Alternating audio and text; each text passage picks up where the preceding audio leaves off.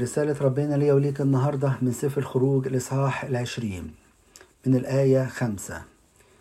لأني أنا الرب إلهك إله غيور. الآية دي خطيرة جدا يا أحبائي. خلي بالكوا إلهنا إله غيور. ما ينفعش تقول له يا ربي أنا مستعد أمشي معاك بس هحتفظ بحاجة معينة. ما ينفعش. ما ينفعش تقول له يا رب أنا هديك القلب بس هسيب بس في خطية كده محبوبة هتكون في القلب دوت. ما ينفعش. ربنا عايز قلبك كله.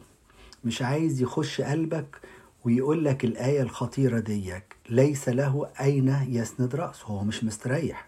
ما ينفعش النور للظلمة لأنه قال أي شركة للنور مع الظلمة. والمسيح مع بليعال ما ينفعش. ربنا عايز القلب كله. وإلهنا غيور جدا. بيغير على أولاده. ومش عايز أولاده يكونوا لحد تاني.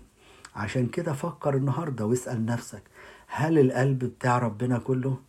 يعني هو طلب منك الحكاية دي وقال يا ابني أعطني إيه؟ قلبك. ما قالش نص قلبك ولا ولا ربعه. لا قلبك كله. ولتلاحظ عيناك ترقي.